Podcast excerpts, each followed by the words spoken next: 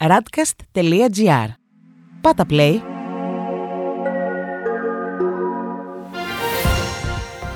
World Desk Ο γύρος του κόσμου μέσα από τα πρωτοσέλιδα ευρωπαϊκών και αμερικανικών εφημερίδων για την 30 Ιουλίου 2021.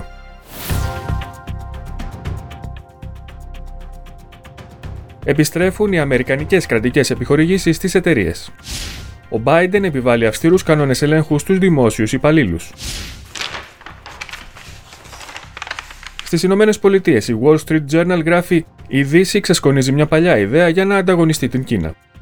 Οι Ηνωμένες Πολιτείες και οι σύμμαχοί της από επικριτές της κρατικής επιδότησης στρατηγικών επιχειρήσεων έγιναν μιμητές. Επιστρέφουν οι κρατικές επιχορηγήσεις δεκάδων δισεκατομμυρίων δολαρίων στις ιδιωτικές εταιρείες, ιδίως στον τομέα της τεχνολογίας. Η Washington Post έχει τίτλο Ο Biden αυστηροποιεί τους κανόνες εμβολιασμού στους δημόσιους υπαλλήλους.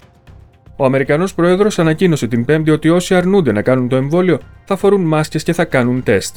Για το ίδιο θέμα, οι New York Times γράφουν: Ο Biden δίνει νέα όθηση στην προσπάθεια για εμβολιασμό με νέες εντολές. Ο Αμερικανός Πρόεδρος προσπάθησε την Πέμπτη να ανακοινήσει την στάσιμη εκστρατεία εμβολιασμού απέναντι στην έξαρση της μετάλλαξης Δέλτα. Τέλος, οι Financial Times γράφουν: Η έκρηξη της καταναλωτικής δαπάνης ενισχύει την ανάπτυξη και τροφοδοτεί τα εταιρικά κέρδη. Ενώ η σκιά της μετάλλαξης Δέλτα παραμένει πάνω από την οικονομία, η άρση των περιορισμών ανεβάζει τα κέρδη. Στη Γαλλία η Λεφεγκαρό γράφει Αφγανιστάν, η άτακτη υποχώρηση των Δυτικών. Τη στιγμή που οι Ταλιμπάν προχωρούν αναπανόρθωτα στην επανακατάληψη της χώρας, οι Ρώσοι και οι Τούρκοι παίρνουν θέσεις για να υποφεληθούν από την αποχώρηση των Αμερικανών. Στη Λεμόντ διαβάζουμε το επικίνδυνο παιχνίδι των Ρεπουμπλικάνων στις Ηνωμένες Πολιτείες. Η περιφρόνηση της Αμερικανικής δεξιάς για την επιτροπή που εξετάζει τα γεγονότα της εισβολής στο Καπιτόλιο επιβεβαιώνει την κατάπτωση του κόμματος. Η Λιμπερασιόν έχει σήμερα κύριο τίτλο Ένα πάσο με απώλειες και ελλείψεις. Ξενοδοχεία, εστιατόρια και πάρκα. Η σεζόν των επαγγελματιών της αναψυχής έχει χτυπηθεί σκληρά από τα περιοριστικά μέτρα. Η κυβέρνηση υπόσχεται ότι θα διατηρήσει τα οικονομικά βοηθήματα.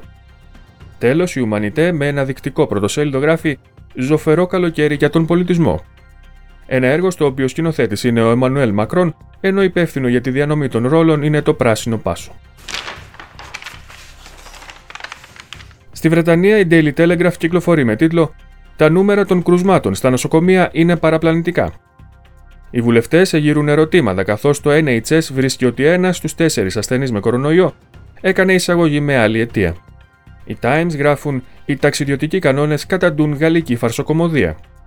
Ο Υπουργός Εξωτερικών Ντόμινικ Ραμπ είπε την Πέμπτη ότι οι περιορισμοί για τους ταξιδιώτες από τη Γαλλία στηρίζονται στην αύξηση των κρουσμάτων στη Γαλλική Ρεουνιόν που βρίσκεται στον Ινδικό ωκεανό. Οι κανόνες για την καραντίνα θεωρούνται υπερβολικοί από το Παρίσι. Στον Guardian διαβάζουμε βουλευτές επικρίνουν τη συστημική αποτυχία της αστυνομίας να βελτιώσει τις επιδόσεις της στα φιλετικά ζητήματα. Στην έκθεση μιας κοινοβουλευτικής επιτροπής που συμμετείχαν όλα τα κόμματα, υπογραμμίζεται η φιλετική αδικία στις γραμμές της Βρετανικής αστυνομίας.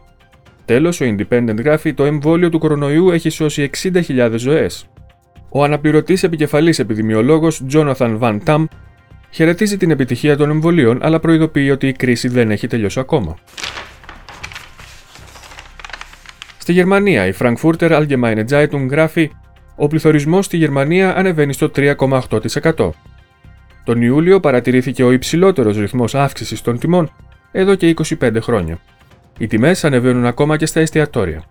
Για το ίδιο θέμα διαβάζουμε στην Die Welt ο πληθωρισμός στη Γερμανία στα υψηλότερα επίπεδα των τελευταίων 28 ετών. Οι τιμές αυξήθηκαν κατά 3,8% σε σχέση με το προηγούμενο έτος. Αυτό οφείλεται στον προσωρινά μειωμένο ΦΠΑ αλλά και στην πιο ακριβή ενέργεια. Οι συλλογικοί μισθοί δεν αυξήθηκαν με τον ίδιο ρυθμό. Τέλος, η Süddeutsche Zeitung γράφει: Η υποχρέωση των τεστ πιθανώς σε ισχύει από την Κυριακή. Οποιοδήποτε επιστρέφει στη Γερμανία από ταξίδι θα χρειάζεται πρόσφατο πιστοποιητικό κορονοϊού. Εξαιρούνται όσοι έχουν νοσήσει και όσοι έχουν κάνει το εμβόλιο. Παράλληλα, οι ειδικοί αναμένουν ραγδαία αύξηση στα κρούσματα. Στην Ισπανία, οι δικαστικές περιπέτειες τελεχών του Λαϊκού Κόμματος για την υπόθεση Μπάρθενα συνεχίζονται.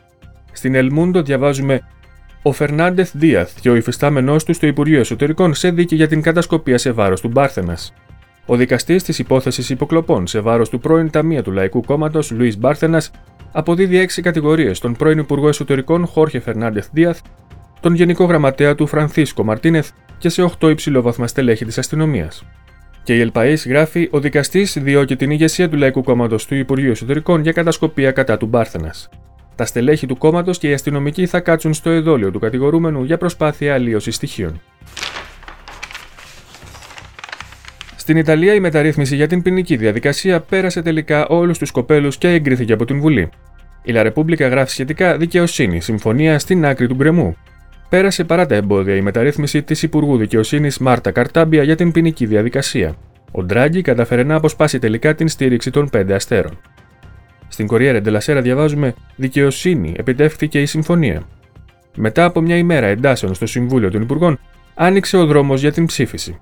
Σύμφωνο και το κίνημα των πέντε αστέρων. Η Μεσαντζέρο έχει τίτλο Δικαιοσύνη, η μεταρρύθμιση απογειώνεται. Η συμφωνία για την αλλαγή της ποινικής διαδικασίας πέρασε. Οι ποινές θα γίνουν πιο μικρές, όχι όμως για τη μαφία, τους βιασμούς και την τρομοκρατία. Τέλος, η Λαστάμπα έχει τίτλο Δικαιοσύνη, ο Ντράγκη πείθει τους πέντε αστέρες. Ομόφωνη έγκριση της μεταρρύθμισης με εξαιρέσεις για τα εγκλήματα της μαφίας και της τρομοκρατίας.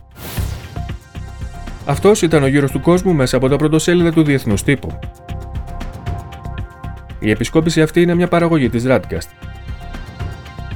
Στην εκφώνηση και επιμέλεια ο Παναγιώτης Τουρκοχωρήτης, στον ήχο Διονύσης Αντίπας.